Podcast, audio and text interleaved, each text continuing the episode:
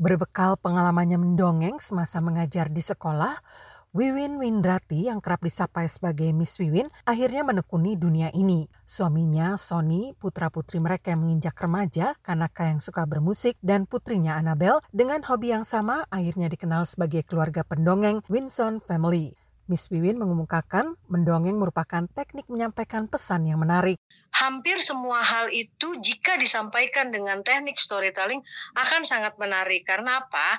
Karena yang mendengar itu nggak merasa diajarin, nggak merasa disuruh, tetapi mereka hanyut di dalam cerita. Di tengah keluarga, dahulu mendongeng adalah bagian dari pengantar tidur anak. Sekarang, mengingat keterbatasan waktu dan aktivitas orang tua, bercerita atau mendongeng bisa dilakukan kapan pun. Cukup 5-7 menit dalam sehari, misalnya ketika mengantar anak sekolah atau kapan pun waktu yang memungkinkan, jelas Miss Wiwin. Apa saja yang perlu diketahui untuk mendongeng dengan baik? Pertama, jangan mencoba menjadi orang lain, tapi jadi diri sendiri karena tiap orang punya stylenya sendiri. Kedua, menguasai ceritanya dan melatihnya terus-menerus. Jadi satu aja buku cerita dicoba, dikuasai artinya bukan dihafal, tetapi scene per scene-nya kita tahu. Begitu melihat ada kesempatan mendongeng, segera raihlah kesempatan tersebut ujarnya. Nah, kalau untuk suara, pakai aja tiga suara. Suara kita asli, suara agak tinggi, suara agak rendah. Itu aja. Mengenai media mendongeng, pada dasarnya apa pun bisa jelas Miss Wiwin.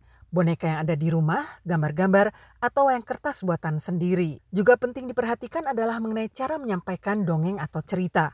Semakin muda usia audiens, semakin lambat cara bicara kita, seperti mengeja dengan bahasa yang harus sangat jelas dalam kecepatan berbicara lebih lambat. Agar tidak bingung pada awal kita belajar mendongeng, Miss Wiwin menyarankan penggunaan paling banyak tiga tokoh dalam satu cerita. Dan terakhir mengenai durasi mendongeng. Semakin muda usia audiens, semakin singkat pula waktu mendongeng. Untuk anak-anak usia prasekolah misalnya, ia menganjurkan waktu mendongeng 5 hingga 10 menit udah cukup panjang ya. Nanti naik lagi TK mungkin bisa 15 sampai 20 menit. Maksimal di 30 menit sih kalau aku. Karena konsentrasi anak juga tidak lebih dari 20 sampai 30 menit. Sisanya adalah gimmick.